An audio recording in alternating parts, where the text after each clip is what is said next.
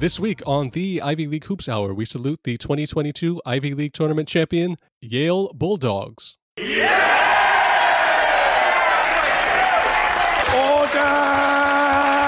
Order! Welcome to our 2022 Ivy Madness Championship edition. And I am thrilled to join my co host, Lawrence. What do you think of that championship game? That was a classic, coach, an instant classic. Fantastic game. 66 64 came down to the final possession. Princeton comes storming back behind a pair of Jalen Llewellyn threes, but let's not overlook the Bulldogs defense. Azar Swain making huge shots, and essentially James Jones playing the game that he wanted to play in terms of a defensive minded, grind it out in your face approach to the Tigers. Totally slowed them down and got the big stop Jalen Llewellyn probably had a pair of shooters wide open on that baseline drive at the end, but credit the Bulldogs for forcing him into a turnover. And Yale, the second seed in the Ivy Madness Championship, goes through improbably as the Tigers were a dominant team all year long, but Lawrence couldn't find the answer in two out of three games against the Yale Bulldogs. John Solomon, our chief in game correspondent, was at the championship game. John, what did you make of it? Two things that I noticed defensively for the Bulldogs Yale was really, really aggressive going over screens, and they were physical one on one while keeping their hands. It seemed like hands were wider on defense than a team might normally tell their players to be, so that while they were guarding guys, they could also disrupt Princeton's post activity. Are those fair observations? You're the coaches. Yeah, I mean, don't sell yourself short. You're dead on. And when you're talking about four perimeter players for the Tigers who've individually made 60 threes or more, you have to commit to guarding the three point line. And it sounds simple. I think it it is simple. It's not easy. And I credit Yale, uh, James Jones, and the staff for fully committing to guarding the three point line, just as you said, attacking the Tigers and forcing them to put the ball on the deck, but doing so in a way where they don't foul as well it was outstanding. And uh, Yale holds the Tigers to 64 points, which ties for their season low. The only other team that was able to accomplish that was Monmouth. And Monmouth beat the Tigers pretty decisively earlier in the season. So, uh, in a game that Tosan didn't play.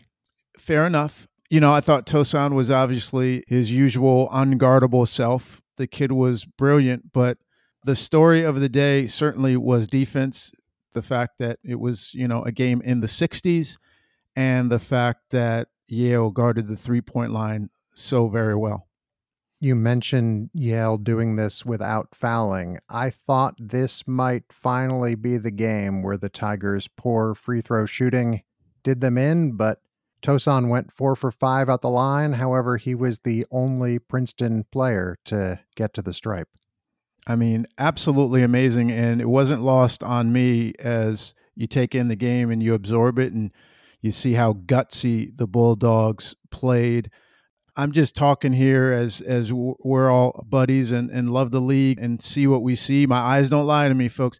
Yale thinks they're better than Princeton every day of the week. I mean, there's just a confidence there and a swagger and a belief, and it's showing up because it seems to me that all season long, Princeton looked like an NCAA tournament team, apart from two out of three games that they played Yale. You know, Yale was definitely the better team over those 120 minutes. They were definitely the better team on Sunday, and they are your deserving Ivy tournament champions. You mentioned gutsy. Azar Swain's shot selection sometimes will give his coaches heartburn, but he is a bad man, and he made some huge gutsy buckets down the stretch. Couple those, just what what what, what can you do? Right, right. I mean, he's dribbling to a spot and elevating and fading away. I mean, it's it's ridiculous, but he's been known to do that on my little bit of a rant, I didn't allow myself to get to the fact that James Jones talked about their defense as being one of the things that he was so proud of. Actually, beyond uh, the love and affection that he has for his guys and, and their character, defense was the one thing he talked about in the press conference after the game. So there was clearly a focus on we are going to guard these guys. We're going to show them what we're about on the defensive end. And then we're going to figure things out offensively. They're always an inside out team. They've always looked for post touches. They utilize Matt Knowling expertly during conference play in terms of his ability to post against twos and threes in the league. I think they pulled everything together to make it happen. And I have to say, coaching wise, James Jones, he really earned his money this year. I, ha- I mean, it, it has to be said because I've seen better Yale teams and I've seen more complete Yale teams. And I say that respectfully. And he'll, he'll tell you, he didn't have all his guns. They weren't healthy all the time. They relied on freshmen down the stretch. This was a different look than they've looked like in championship years past. But the common theme here is oh, by the way, 2022, the Bulldogs are going to the dance as well. Uh, impressive coaching, I, I have to say.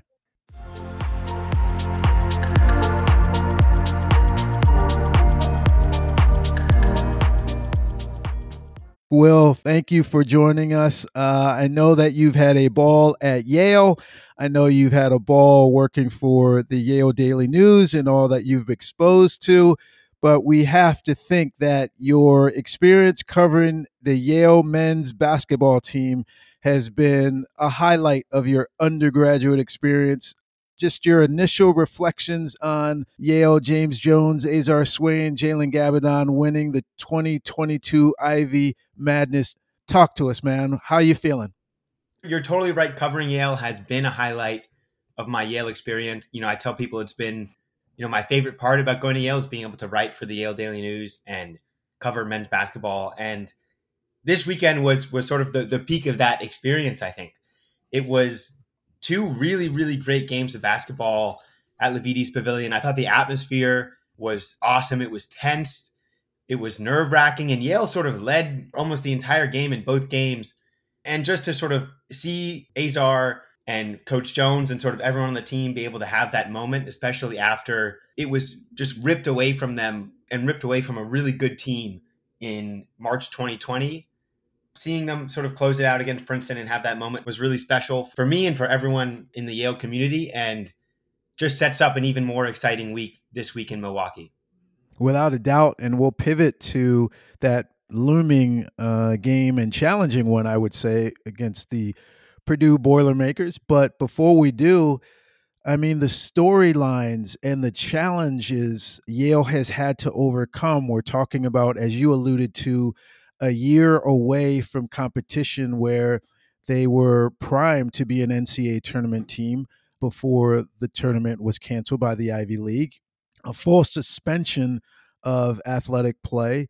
Azar and Jalen making a decision to come back and compete for the team this year. Tons of injuries going into 21 22. A six and eight start in terms of non conference play uh, geez, I, I'm just rattling things off. And then a fantastic Princeton basketball team that I thought from day one looked clearly like an NCAA tournament caliber team and the unanimous player of the year and two all conference players. So, all kinds of things in the path of the Yale Bulldogs. How did you feel reporting the journey that this team went through to overcome all of these hurdles and ultimately be the last team standing? Yeah, it's hard to you know think back. I'm, I'm thinking back to late October, early November, because Yale was picked to finish first in the Ivy League poll. When when you take a broad you know look at the season, it's not like this is a total surprise to anyone. I think if you think back to what people were thinking last October but I think Yale did it in a way that people didn't necessarily expect. Like you, you knew Azar Swain was going to be a fantastic player. You knew Jalen Gabbidon, the reigning defensive player of the year, was going to come back and be great. You knew James Jones was going to figure something out. But I think Matt Knowling and Bez Mbeng along with sort of the the COVID pause that came right at the turn of the year, end of the non-conference, going into Ivy League play, you know, it almost was like a reset button for the team where they had a losing record going into Ivy League play for the first time in a few years. But when Bez and Matt sort of started to consistently join the starting lineup, and at the same time, EJ Jarvis, who really plays a pivotal role off the bench as Yale's big man, he missed pretty much the entire non-conference with combination of sickness and injuries. He got hit in the head at Albany, you know, a few minutes after making his first start.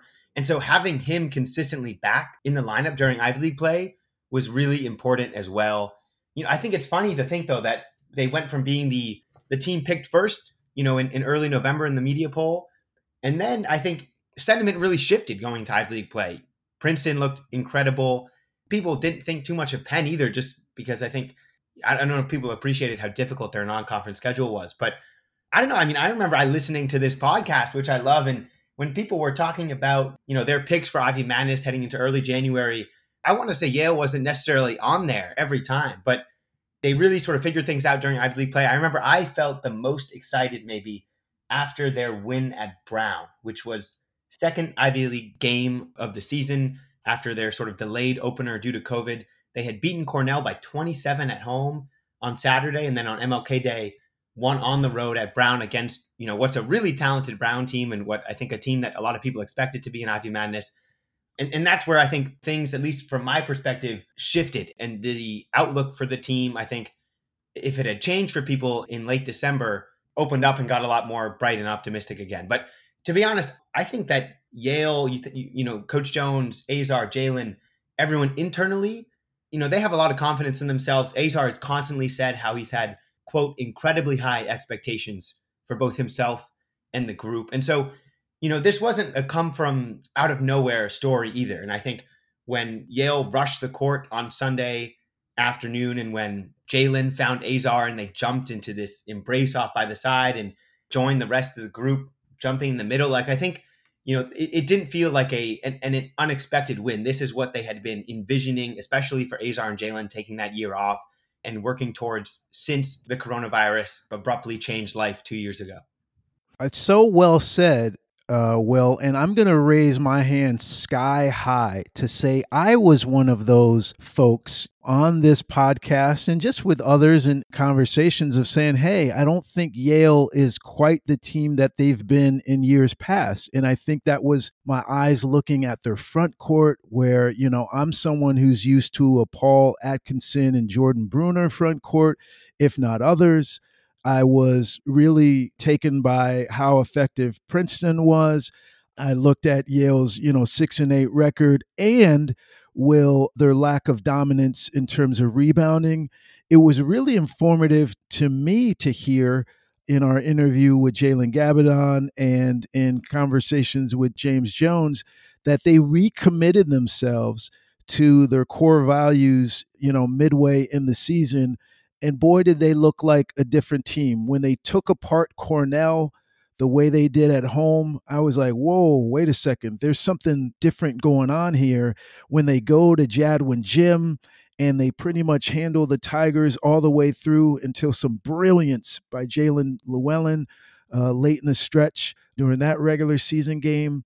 I think you're spot on that I forgot and many others that this was a championship expecting team but I would say when they hit the floor, they did look different. They did, you know, need to find their rhythm. But at the end of the day, they found their rhythm. And I think that that has to do to their, you know, championship expectations, that championship DNA that you referred to, that is the way that they started this season. All that being said, now we're looking at Yale versus Purdue. And I wonder just from your vantage point, how much you've kind of looked at Purdue, what you might think, expect from Yale, and what you've heard close to the program in terms of uh, their preparation for this NCAA tournament game that's just right around the corner. I haven't looked too much at Purdue yet. We haven't written our official preview. We have a story coming out Tuesday night into Wednesday morning in the YDN. That'll be a sort of mini scouting report, what you need to know about Yale's first round opponent, Purdue.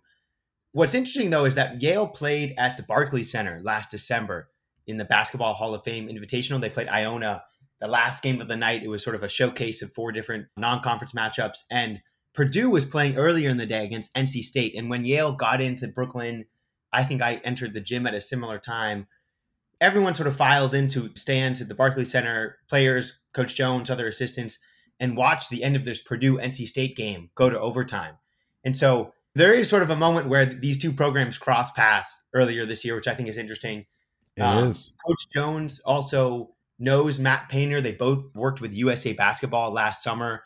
Jones was the assistant coach on the U19 team that I think played at the FIBA World Cup in Latvia.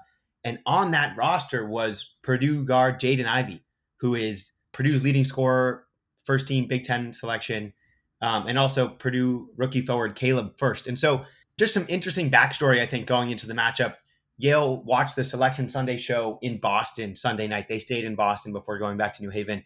And I think that's what crossed through Coach Jones's mind when he saw Yale's name pop up on the screen opposite Purdue.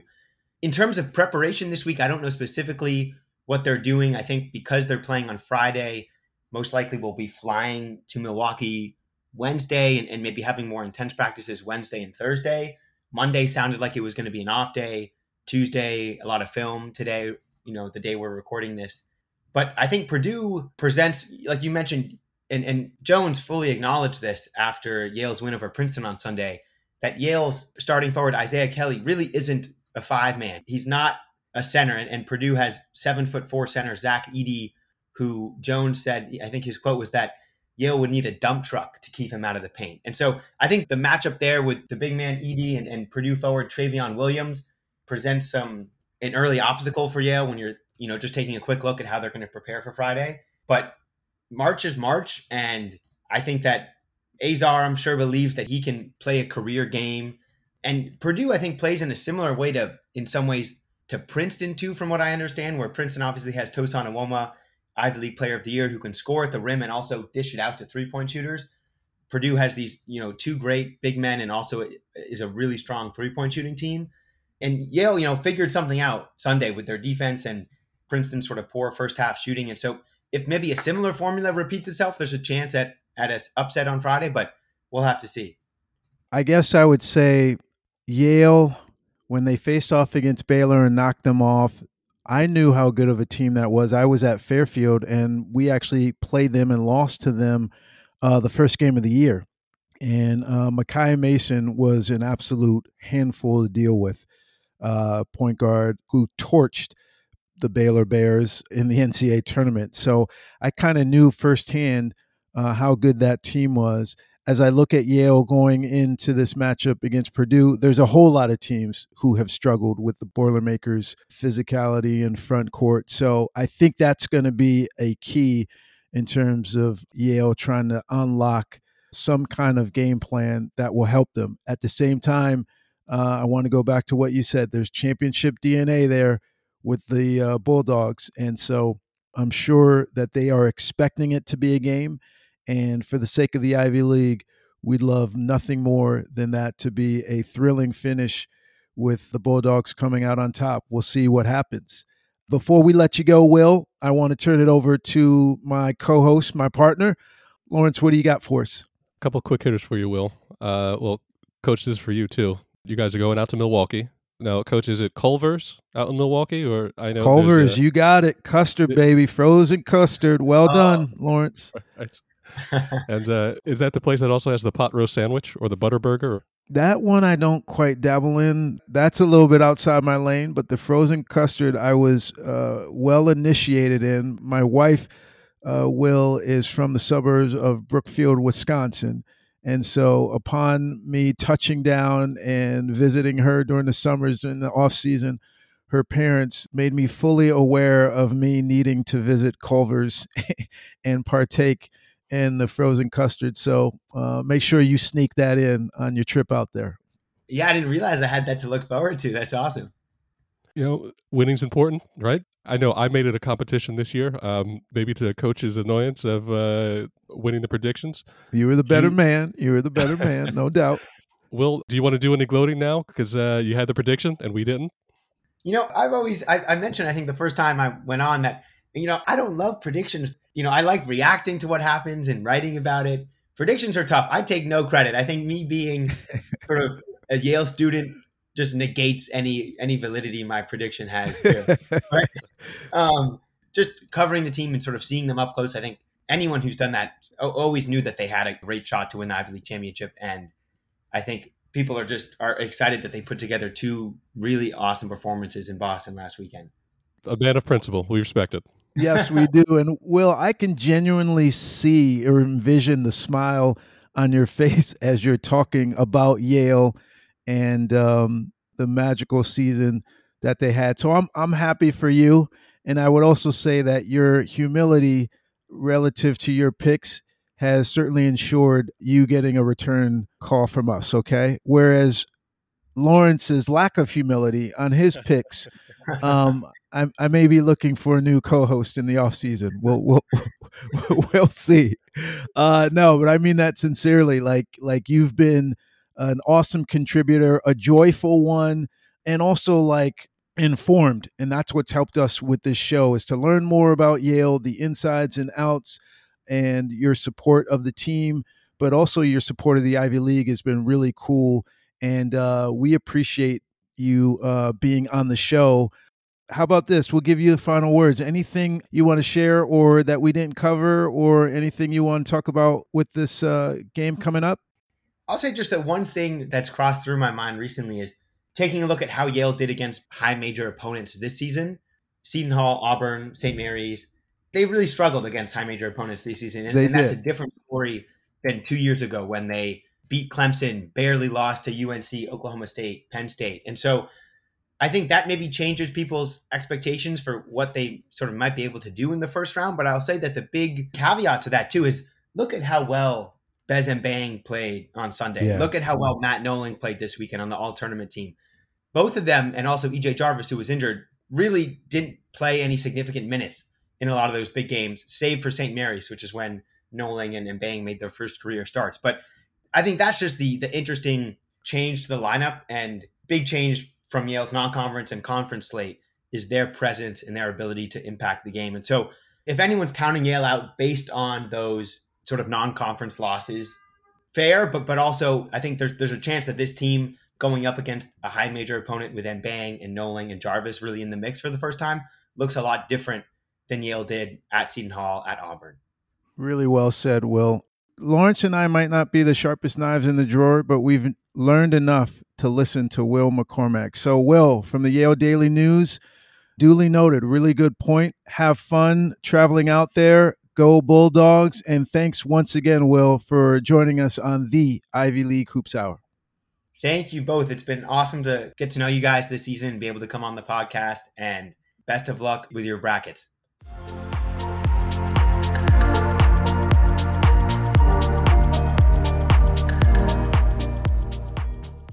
Our next guests are Casey Bartley and Andrew Ledman from hammerandrails.com, here to give us some insight into the Purdue Boilermakers. Gentlemen, welcome to the pod.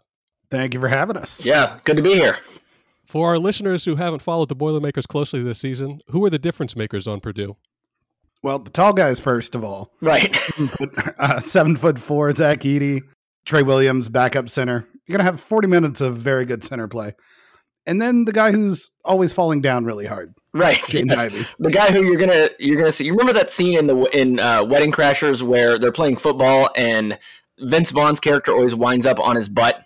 Uh, that's going to be Jaden Ivey. Uh, he's going to drive to the lane. He's going to do it a lot, and he's going to wind up on his hip, on his back, and he's likely not going to get a foul called uh, on the opponent, but he'll at least want one uh, and look to the officials for it. But he's pretty darn good.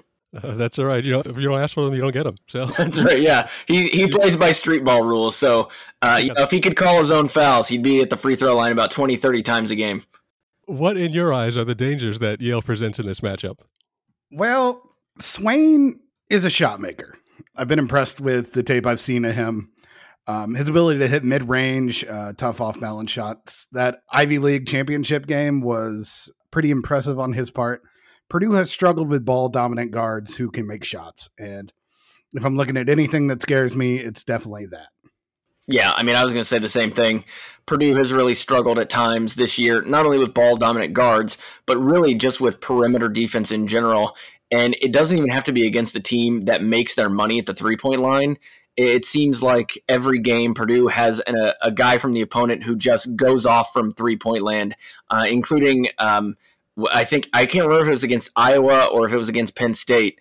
Purdue had a guy who'd missed his last like 33 pointers and he hit two in a row coming right in against Purdue. So that's the kind of luck Purdue seems to have on the perimeter. So that that always worries me regardless of the opponent. What would you say was Purdue's best win this season? Probably the Illinois one. Yeah, I was going to say the second Illinois game. Uh, we dominated them at home 84 68. You could argue non conference win against Villanova is probably the best on paper. They're the highest seed that we've beat. Uh, that was a good come from behind game where we really showed our depth. But late season, Purdue struggled a lot. And pretty much that Illinois game was the one game where everything was flowing. We put up 84 on them. And pretty much since then, uh, we've we've managed to win some games, but none of them very pretty.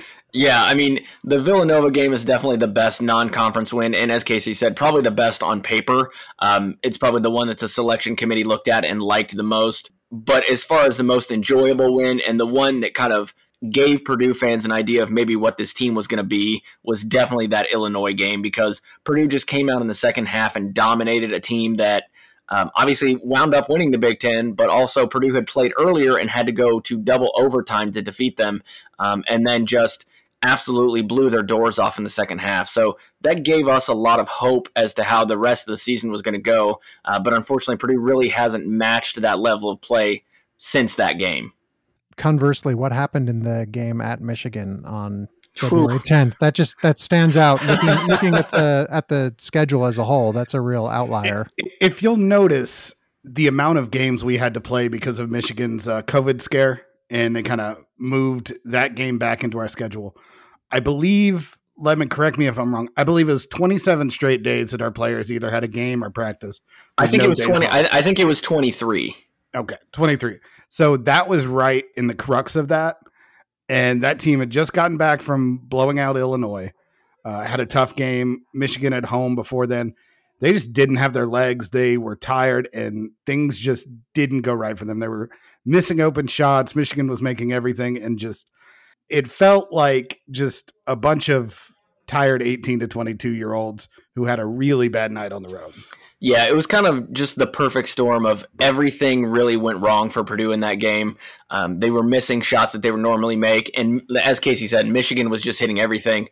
Um, not long ago, I, I, remember seeing a tweet of somebody uh, talking about how you know the predicted shot outcome showed that that game really should have been about a one point game, but Michigan hit everything and Purdue hit nothing. So it just made the game so lopsided, even though uh, it really wasn't supposed to be that way based on just the shooting that you saw. Yeah, I don't care what team you are. Winning five games in 11 days, that's uh, a bit much to expect. I've been very impressed with everything I've seen from Purdue this season. And it seems like of the teams on that seed line, it might be the most difficult matchup for Yale. That's probably right because what I've seen of your guys' team, Yale's very small. Uh, I believe you have two six eight guys and one six seven. Uh, your heaviest guy looked like he's about two twenty, and well, Zach Edey's like two twenty in his left thigh. yeah, they're they're a strong team and a physical team, but they're not a tall team. Uh, Zach Edey, you know, he finished the season number one offensive rebounder in the country. Pretty absurd stats on the offensive rebound. He's grabbing one out of every five misses when he's on the floor and Trey Williams isn't far behind him. So if there's there's obviously a talent disparity, but that size relentlessly for 40 minutes a game is one of our biggest strengths against anyone. So it would be impressive if Yale is able to overcome that size with that few big bodies and not get in foul trouble. I would also imagine playing 10 different guys 13 minutes or more is another strength that Purdue no. brings to the table. No, no, and no. Casey and I, so Casey and I uh, have a bit of a dis, not disagreement, I guess, but uh, there are players on Purdue's team that, even though you are correct, we we do have ten guys who go out there. Uh, Casey and I both agree that uh, Isaiah Thompson, who is our backup point guard, needs to be playing less. Uh, much much less. Uh, just he's he's such a small guy not really a big build, and he just gets beat on defense a lot. And if he's not hitting threes, he's not really giving much to the team. But you are correct. I mean, Purdue does have 10 guys they run out there. And as Casey said earlier, that was really one of the ways we won that Villanova game is because Purdue went 10 deep. And as the game wore on in the second half, Purdue still had their legs and their energy, whereas Villanova, I think, only played really seven guys uh, and, and really wore down as the game wore on. So it, it is a strength for Purdue, but we hope that Purdue truly doesn't run out 10 guys in these much more important NCAA tournament games. To put it in perspective, Isaiah Thompson in the last six games, he's a point guard. He has zero points and zero assists in six games and and he's played in those games. I mean, it's not as if he was a he was a did not play coach's decision or injury. I mean, he's getting generally double digit minutes in those games uh, and hasn't scored and hasn't had an assist. And if you're a point guard and those are your stats, it is not looking good for you.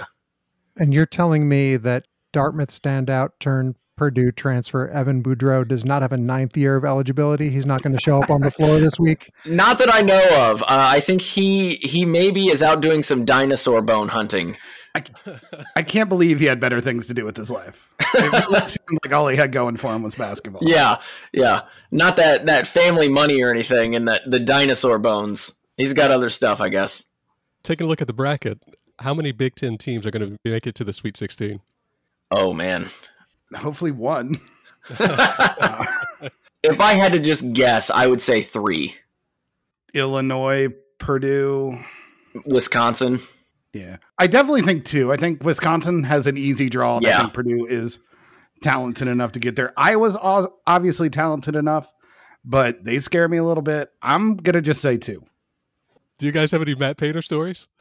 Uh, you have a really good one about uh, Levin about him paying for the paint crew. Oh yeah, so uh, the paint crew is like the uh, Big Ten men's basketball student section, and during my time at Purdue, um, I was the vice president, and my buddy uh, was the president at the time. So one of the things that I was in charge of was planning road trips to these away games, and we basically we found out when we uh, became president and vice president that the paint crew had this like big stash of money in the bank that they just were not using and they were just letting sit there and we were like why aren't we spending this money? And they're like well it's really hard to you know go through the process and they deny a lot of things and we're like yeah we'll figure it out. So we spent just like tons of money.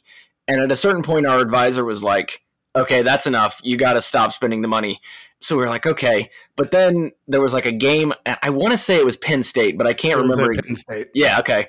Where purdue had a chance to clinch the big ten title and we were like oh man we'd really like to go and Painter just like came and talked to us one day and he's like, Hey, you guys going to the, the Penn State game? We could really use some fans. And we're like, no, you know, we just, our advisor says we just can't really spend the money. He goes, oh, don't worry, I'll take care of the money. We're like, what? He goes, yeah, I'll pay for it. It's fine. he goes, just, just tell my secretary. And we're like, what? And so we'll, we like walk away and we talk to our advisor and she goes, I mean, he's allowed, it's his money. He can do what he wants. So it was like, we just reached out to his secretary and she's like, oh yeah, he told me about this. I'll go ahead and take care of it. Just send me the bills. To Ledman ate lobster all the way on the uh, yeah. yeah. So we rented a big party bus. Yeah. Uh, but I mean, it was just one of those things where he, Painter really is a genuinely nice guy in all my interactions with him. Um, you know, he really does care about the students and he cares about the players, maybe to a fault. You know, he cares more about that than he does winning, which is not to say he doesn't care about winning because obviously he wants to win. But you know, you've you've seen him really care about the players becoming good men, and of course we'd love the national titles, but it's really great to have a guy like Painter representing Purdue. That's awesome, and it's really great to hear. I appreciate you guys sharing that. Before we let you go, it's time for predictions. Predictions, Pat. How do you see this weekend playing out? I think the line is like 15 and a half. The That's, first time I saw for that seems game. outrageous. Uh, I, am not allowed to get too optimistic on our podcast because yeah. bad things happen. But the one thing that I would be worried about is if Yale ran more of like a Princeton style offense where everyone's on the move, passing ball, hard cuts. But it seems from what I've seen, they're more of a do it off the dribble. You guys have one of the lower assist to field goal makes uh, in the country, and that's just not the way to operate against Purdue. And those big guys are big, so I think they're going to win something like eighty-five to sixty in the first game, and then Purdue's going to have to uh, take on the ghosts of their past, Texas, in the second game. And I think I think they'll get by, but that one's going to be very scary for every Purdue fan. Chris Beard, their coach has knocked Purdue out twice now at two different schools. So this would be his third opportunity to do it. As you can tell there, Casey is more of the optimist for basketball season on our podcast. And so, I mean, I, I do think Purdue takes care of business and defeats Yale. I am not optimistic. What'd you say, 85 points? 85 60. There's absolutely no chance Purdue scores 85 points, I don't think. Lobster dinner, you're paying for it. Uh, there's also no chance of that happening.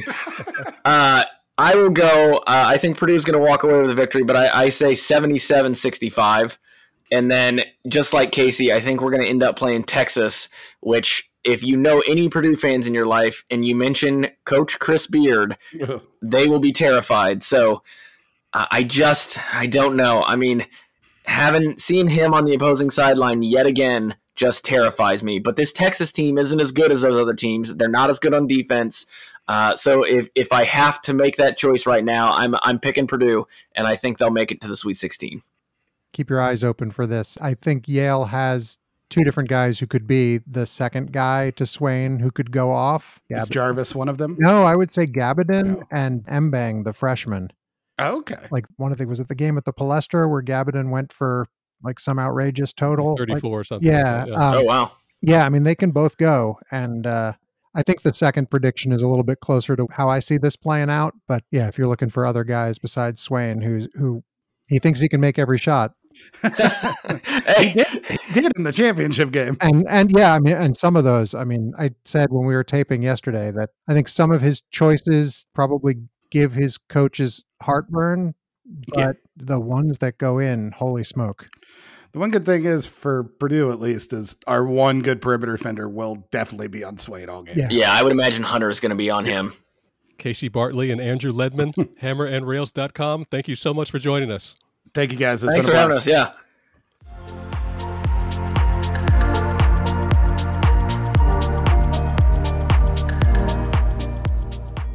Jalen, we're very conversational in terms of our interviews, and I also want to be respectful of your time. So, kind of just uh, naturally flowing into it and jumping into it. Like, honestly, just the feeling. Like, talk to us. You know, it's really different. You know, uh, we went my sophomore year, and I played 17 games that year and got hurt. Mm-hmm. And so I was kind of a supporter from the sidelines. And so I didn't think it could get any better than that, but it did. yeah. You know, when you're when you're on the court, when the you know the confetti drops, it's I, I couldn't believe that it just happened. You know, I just looked around and found the first person I saw and just jumped and hugged them. who, who who was that? Do you remember? Azar, because Azar was in a similar state of mind, just standing on the sidelines by himself. So we just ran at each other and just jumped in the air and like you know we took we took a whole year off for this. So yeah, was, it was a long time coming. You know, we should have won our junior years, we believe. Yeah, regardless of what happened with the Ivy League tournament. And so it's pretty wild. I don't think I've really internalized it yet. With that emotion right there, like, are you still beaming? Are you still smiling? Are you still replaying? The championship game, uh, you know, are you still feeling those feelings right now? I would say I'm a pretty even keel guy. Um, you could probably see it on the court sometimes, mm-hmm. but so no, because we have a game to win. Yeah. Okay. Okay. So once the season's over, we'll be able to look back, reflect, go through, you know, all the memories, videos. But for now, we have Purdue Friday. Love it. Love it. Then let's let's kind of reflect a little bit and then we will certainly move forward to Purdue. Was there any doubt that you guys would earn this berth when you started the season, Jalen? Like where was your mindset? You and Azar and others made a tremendous sacrifice. Last year was very challenging, I can only imagine. You start mm-hmm. this season and was there any doubt that you'd represent the Ivy League in March Madness? Well, it was a roller coaster. You know, we we started off as confident as I've I've ever been.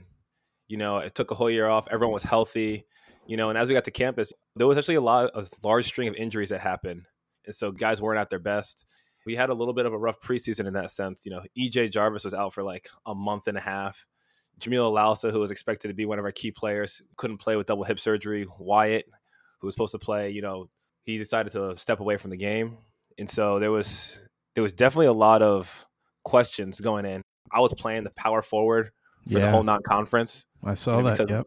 And so, you know, for me personally, like I lacked confidence going into the Ivy League season because I hadn't played guard in six months.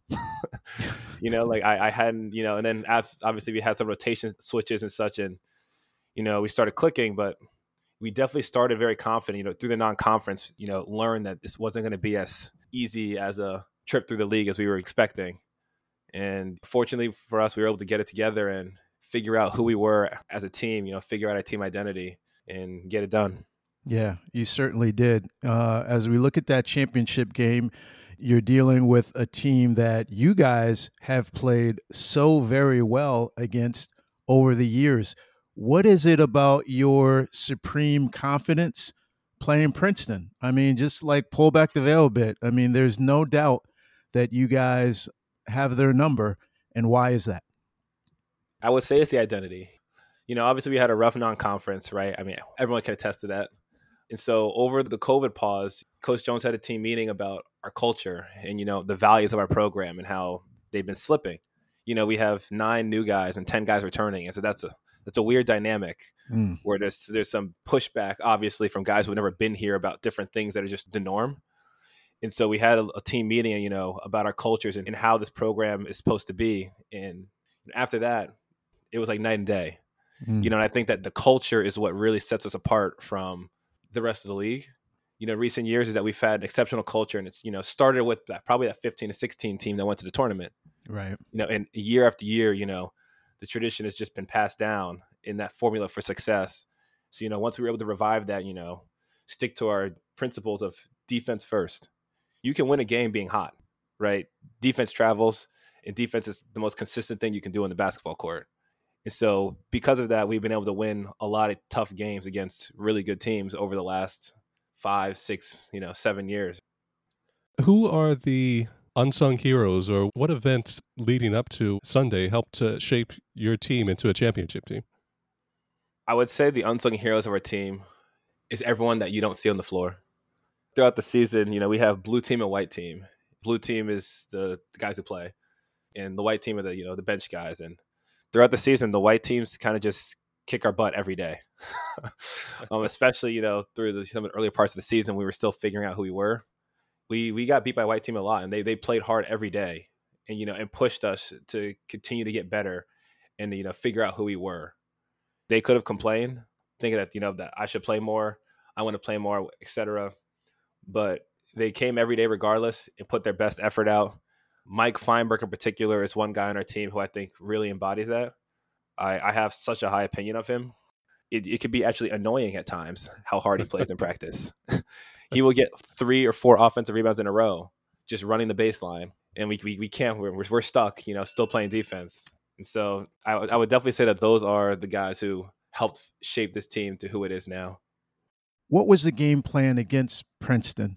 Because there's lockdown defense and then, frankly, and I, am just being honest with you, and then there's what you guys did, which I think is a whole nother level.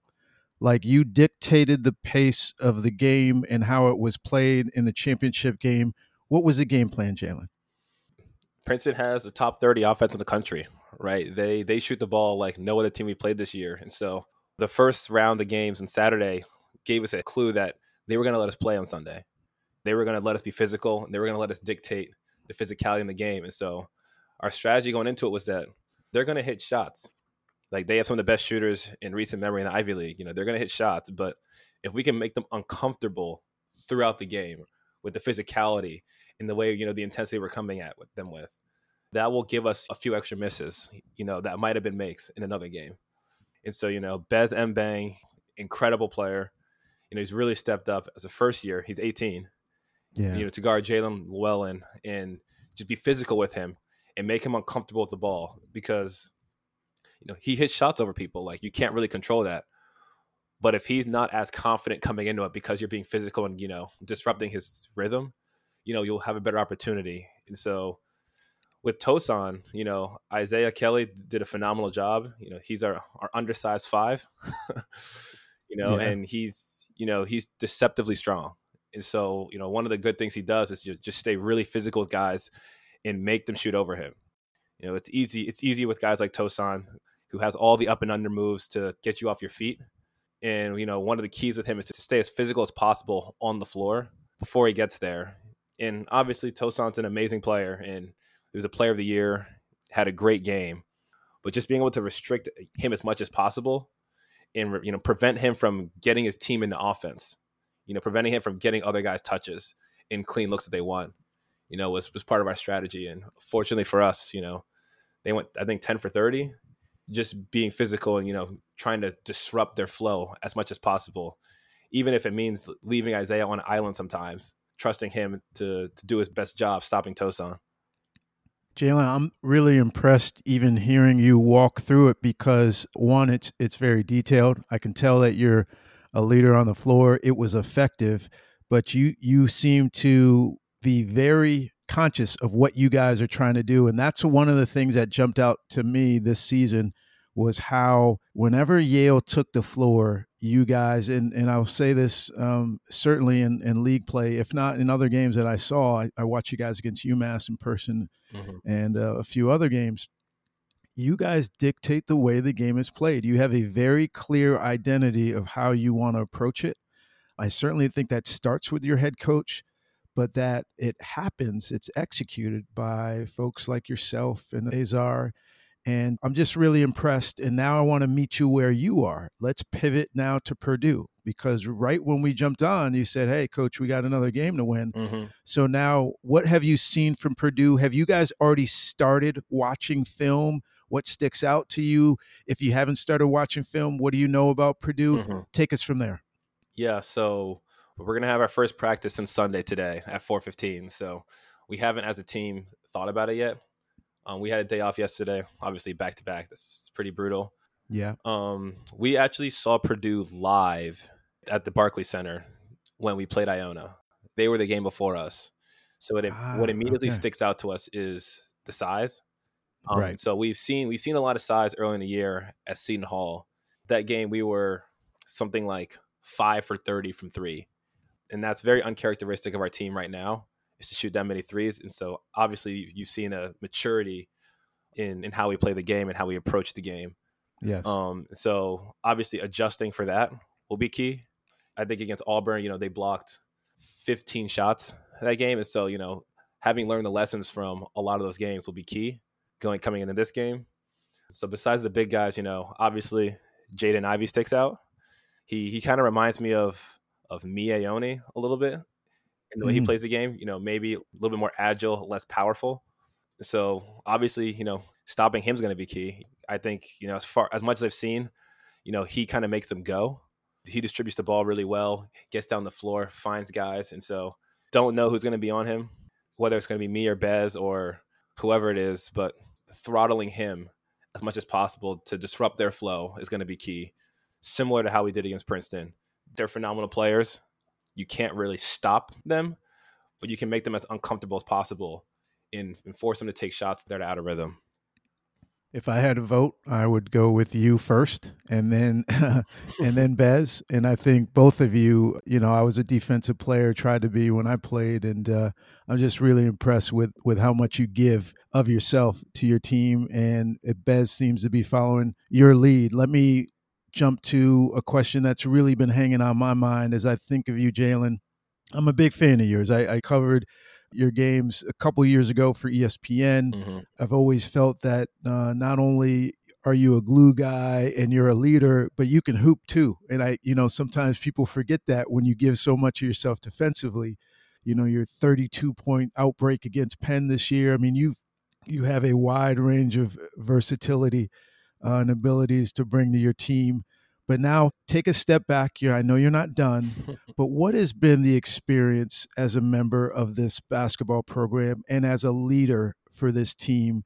Could you ever imagine that you would have the career that you've had and also even off the court? What has Yale meant to you? Try to take any of those wherever you want to go with that. I'll keep that into two questions. Like, you know, did I think I'd have the career I have? Definitely not. Um, when I when I first came in, you know, I was I was considered a prolific scorer in high school, but you know, I broke my foot three times my first year. So oh I had two I had two surgeries. I have a, a screw like it looks like you got from Home Depot like in, in my foot, and so I missed my entire first year. And so after that, I didn't. My sophomore year, I had a lot of injuries. I broke my toe the first day of practice, and I had a sports hernia later that year. And so I kind of thought that the basketball gods were kind of just against me. Hmm. at that point. Yeah, so yeah. I kind of lost a lot of my offensive abilities, truthfully, because I just I hadn't played basketball in like a year and a half. And so, you know, Coach Kingsley sat me down one day and told me like I have potential on the defensive side of the ball. I was desperate to play. I was the last one off the bench my sophomore year to start the year. And so, you know, I played as hard as I could defensively, you know, just kind of found a new love for the game, you know, because I, I kind of lost it. Inj- Mhm. Injuries will do that to you. And so, you know, through the defensive side of the ball, I've kind of found a, a love for the game again. And obviously, junior year, I stepped it up a little more. It's incredible looking back on the journey I've had to get here because for most people that I know, this was a return to form this year offensively versus me stepping up out of nowhere. You know how it goes. Like everyone's, you know, oh, you should be shooting more, you should be doing this more, you should be blah blah blah more. And I'm like, that, that's not what we need from me. Trust me. Right. Trust me. Like I'm not I'm not quite the offensive juggernaut you thought I was. um, but it's it's But you're a winner, Jalen. You're a winner. You're, you're you're bringing what your team needed to win a championship. Doesn't that say uh huh. everything? It does, you know, and obviously then you come to this year and I had I took the whole year off. I got healthy. You know, I played a lot of basketball and I came back, you know, I had offensive talent, but it was a balance of how much to bring on that side of the ball and how much to be continue to to put my focus and effort on defense. And so that was a that was a balancing act I, I did all year. Obviously, you know, during the Ivy League play, I was able to figure it out a little bit more. You know, I actually dealt with a right wrist injury right at the start of Ivy League play and I physically couldn't shoot threes for five games. Jeez. Right. So there's a stretch where like, and so I, there was like a month where I didn't shoot around in practice or anything. And so all my energy was about being as focused as I could on defense and trying to help, you know, lead guys on defense because, you know, I had to adjust how I shot to shoot free throws. And so that was, you know, t- it's very annoying when guys sag off of you five feet, but like I, I really couldn't do anything about it. I mean, I was shooting very good before conference play and it kind of dipped. Um, so Right. fortunately, I've been healthy in the last week or so, and so you know I'll be ready come Friday.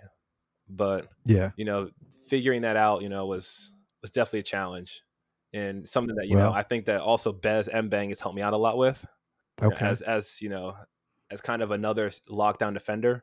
Some games, you know, for example, Penn, the first game against Penn, I had twenty something points, and you know he was able to guard Jordan Dingle because I had an offensive flow, and we needed me on the offense side of the ball more. The second game, the game plan was for me to start on Dingle and just limit him as much as possible, and it just so happened that I got hot. Yeah. And so, you know, it's been a unique experience being here because it's been a roller coaster. For the second question, what has Yale meant to me?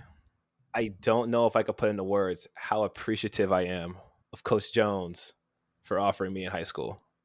The first time I came here, I actually hated the place so much. I, I came to their elite camp and I was on a team with Tremont Waters, Walter White, and Mark Carbone, which are all three D1 players didn't Mhm. touch the ball. Coach Kingsley actually recruited me because you know I saw he saw me play defense on a six nine guy, and that was that's kind of what got me here. But I don't know where I'd be in life without the mentorship that Coach Jones has given me. You know, like I've been in his office so many times, just talking about random things. With all the the friends I made on the team, I'm very aware that while basketball's fun, it's going to be the team that I miss, and I'm such a different person now from when I came in like my worldview has just completely changed and i don't know if i could attribute that growth to anything but the people that i met here so i'll be forever grateful to coach jones and i tell them this after almost every win coach jones like thank you for bringing me here it means That's incredible, Jalen. it means the world to me Yeah, that that's incredible. Thank you for sharing that. I'm going to turn it over to my co-host to see if he has any other questions. I wasn't your elite camp coach, was I? uh I, I would have got you shots, right? so. hopefully Amongst ourselves and offline, we've talked about what we love about, for us, Princeton basketball and Ivy League basketball in general. And we've talked about, you know, it's the people involved and like you cheer for the people. And I got to tell you, we're cheering for you, man. i appreciate that a lot especially coming from a princeton fan you know Yeah, it's, uh, I, I was wounded yesterday, but I'm going to be all right. Like, we're, we're pulling for you. And, uh, you know, we've had Azar and Coach Jones on here. And so um, we're cheering for you guys. Yeah, Jalen, I want to echo that. I, I was blown away by Azar sharing the stories of his upbringing. Honestly, a similar impact of James Jones and Yale on him. Mhm. And it seems like that's what it is there at Yale, that it's a special place, a special program, and dare I say, you know, special players and student athletes. So I'm applauding you, man. I'm proud of what you've accomplished. I've always admired it, and I appreciate you spending this little bit of time with us. Best of luck versus Purdue. Represent the league well, and uh, we'll be watching closely, Jalen. We wish you the absolute best. Thank you, Coach. Thank you, guys. Appreciate it a lot.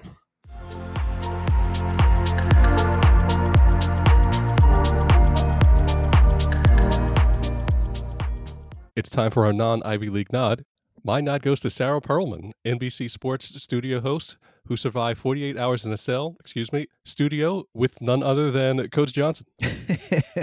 well said, Lawrence. Sarah Perlman is a pro, super talented and warm hearted, certainly a friend of mine after two full days of covering the A10 Men's Basketball Championship on USA Network for NBC Sports. We had an absolute ball with producer Mark Bellotti and the crew. And uh, Sarah was awesome and really made me feel comfortable. So you're right. She definitely gets a nod for putting up with me and being the star of our show for two days on USA Network. Like I said, it was a whole lot of fun, and we got to see Richmond get red hot and roll right into the semis and win the whole thing on CBS against Davidson.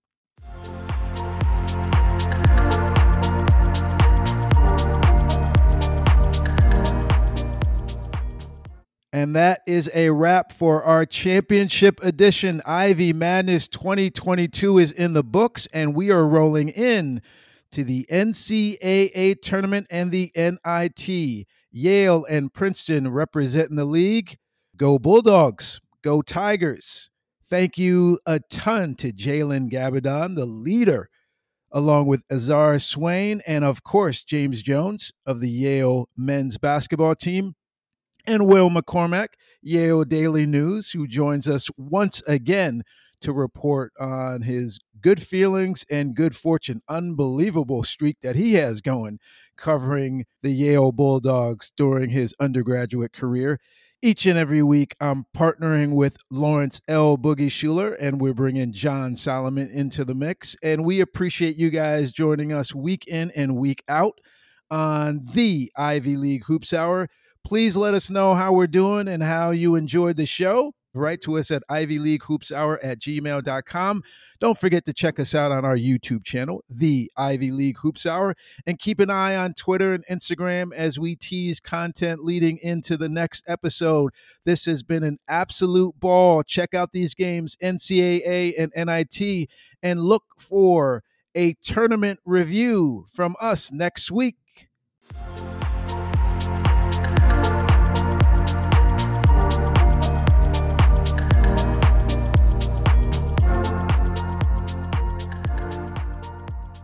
I tuned in in the morning, Mm-hmm. and you know, just because I kind of knew you'd be there, and uh, I think at some points, you know, I thought, you know, after the break, like they bring in another studio host, but like you guys are still there at like, eleven o'clock at night. Like, I also started keeping track of your predictions. Um, with, with, Oh. uh, I started from, and I went over, right? oh, it was it was unreal.